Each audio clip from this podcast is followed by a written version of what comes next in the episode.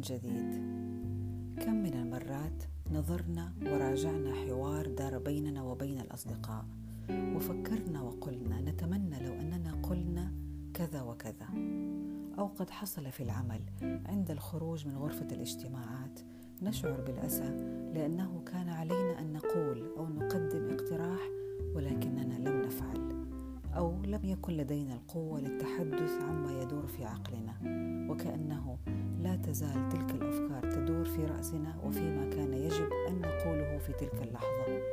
كم وكم من المرات فوتنا فرصة مشاركة أفكارنا أو رؤيتنا الخاصة لموضوع ما وشعرنا بعدها بالندم. وما أعنيه هنا هو التحدث عما يدور في خاطرنا علانية.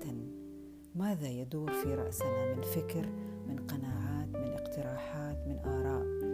والإفصاح عن ذلك بشكل واضح ومباشر يعكس تماما ما نؤمن به ولكننا مع ذلك لا نفعل. الإخبار عما يدور في رأسنا لا يعني بالضرورة أننا نعرف كل شيء بل يعني حرفيا أن لدينا ما نقوله وهو أحد مهارات التواصل البناء والمطلوب في كل مكان في المنزل في العمل مع مع الأقارب.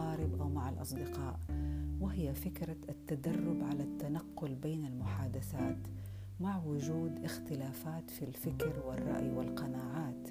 والحقيقة هي أن كل واحد منا يرى العالم بشكل مختلف والاختلافات في الرأي هي مسألة فضول ورغبة في معرفة وجهة نظر جديدة واحتمال آخر وليست بالضرورة تصادم واختلاف وتعاكس.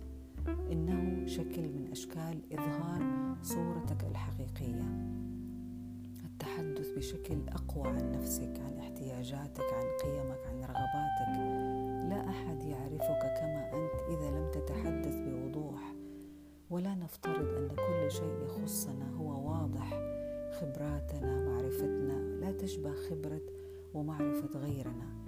إذا انتظرنا حتى يلاحظ الناس من نحن وما هي أفكارنا.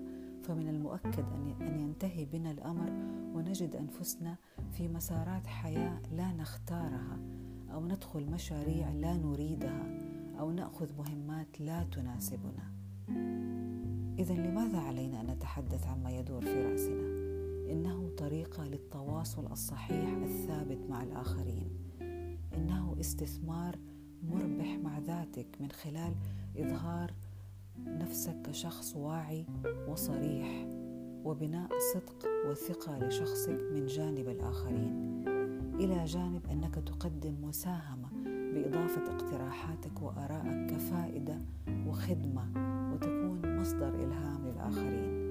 بل والأكثر من ذلك ستشعر بالحياة عندما تضع أفكارك وآرائك في كلمات فمن الأفضل دائما التحدث بما يدور في أذهاننا.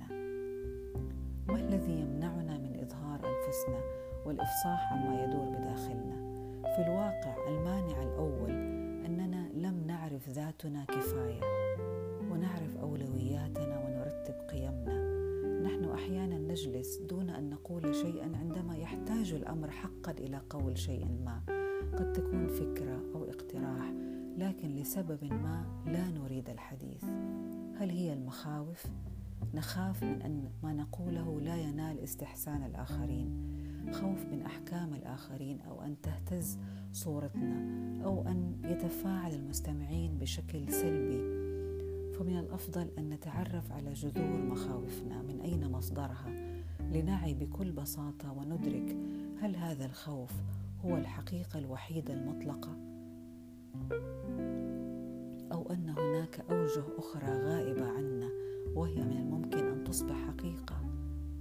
متى لا بد لنا أن نظهر ما يدور في أذهاننا؟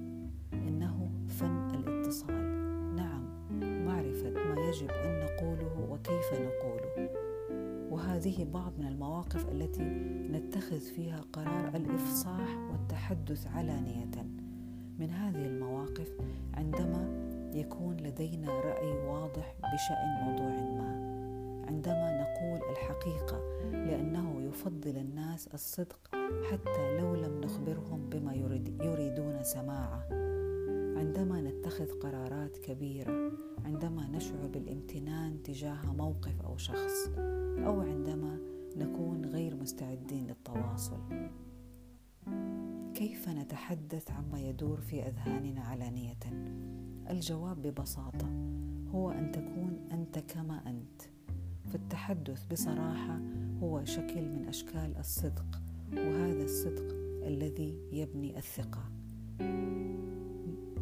نتدرب بأن نتكلم أمام يعني ندرب أنفسنا بأن نتكلم أمام مرآة أو أمام صديق.